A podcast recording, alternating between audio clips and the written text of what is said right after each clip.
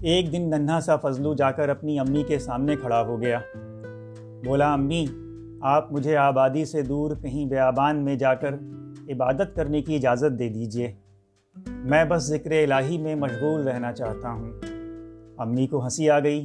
بولی، تم کو جو کرنا ہے کرو، مگر کوئی بھی ماں اپنے دل کے ٹکڑے کو جنگل میں جا کر تمام تکلیفوں میں زندگی گزارنے کی اجازت نہیں دے سکتی۔ فضلو میاں خاموش ہو گئے۔ بڑی مایوسی سے بولے، ماں کی اجازت کے بغیر میں کوئی ایسا قدم نہیں اٹھا سکتا جس میں ماں کی ناراضگی کے سبب سے خدا کی ناراضگی کا ڈر ہو۔ ایک بار جون کے مہینے میں جبکہ آموں کی فصل بہت اچھی ہوئی تھی، تیز آندھی آئی۔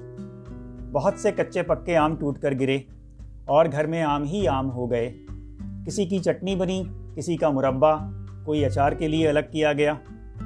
ایسے میں دیکھا کہ میاں فضلو جو اب تھوڑے بڑے ہو چکے ہیں، خود پیڑ سے توڑ کر کچے آم ہاتھ میں لیے چلے آ رہے ہیں۔ اور امی کو دے کر بولے، ان کی چٹنی بنا دیجیے، میں بھی کھاؤں گا۔ امی نے کہا، یہ جو اتنی چٹنی بنی پڑی ہے، اس کا کیا ہوگا؟ یہ کیوں نہیں کھاتے؟ فضلو بولے اماں اتنی تیز آندھی تھی، پڑوس کے باغوں کے بھی آم دھڑک کر ہماری طرف آ گئے ہوں گے۔ نوکروں نے سب بٹور لیا ہے۔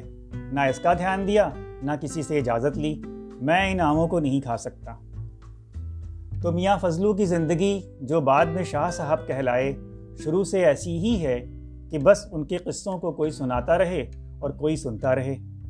یہاں تو یہ ممکن نہیں، تو ایک لمبا جمپ لیتے ہیں اور اس وقت آتے ہیں جب ان کی عمر کوئی ساٹھ کے آس پاس رہی ہوگی۔ مولانا مولوی شاہ فضل الرحمن صاحب فاروقی رحمۃ اللہ علیہ، شاید سن انیس سو اٹھاون کی بات ہے، تو ان کی عمر بھی ستاون اٹھاون کے قریب ہوئی کہ ان کے بچوں کو اپنی والدہ کے ساتھ اپنے ننیحال جانا پڑ گیا اور شاہ صاحب نہ جا سکے کیونکہ ان کی طبیعت کچھ ناساز تھی۔ تو مسئلہ ان کے کھانے پینے کا تھا کہ کون دے گا، کون بنائے گا۔ گاؤں میں ان کے ایک رشتے کے چچا بھی رہتے تھے۔ تو ہوا یہ کہ کھانے کا سارا سامان یہاں گھر سے بھیج دیں گے، یہاں تک کہ چولہے کے لیے لکڑی بھی بھیج دیں گے اور کھانا وہاں سے پک کر آ جائے گا۔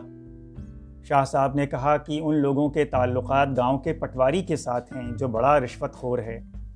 ان کے گھر پر پٹواری کے یہاں سے چیزیں آتی جاتی رہتی ہیں۔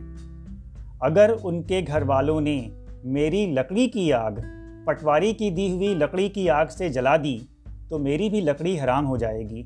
اس لیے میں اپنا کھانا خود پکاؤں گا۔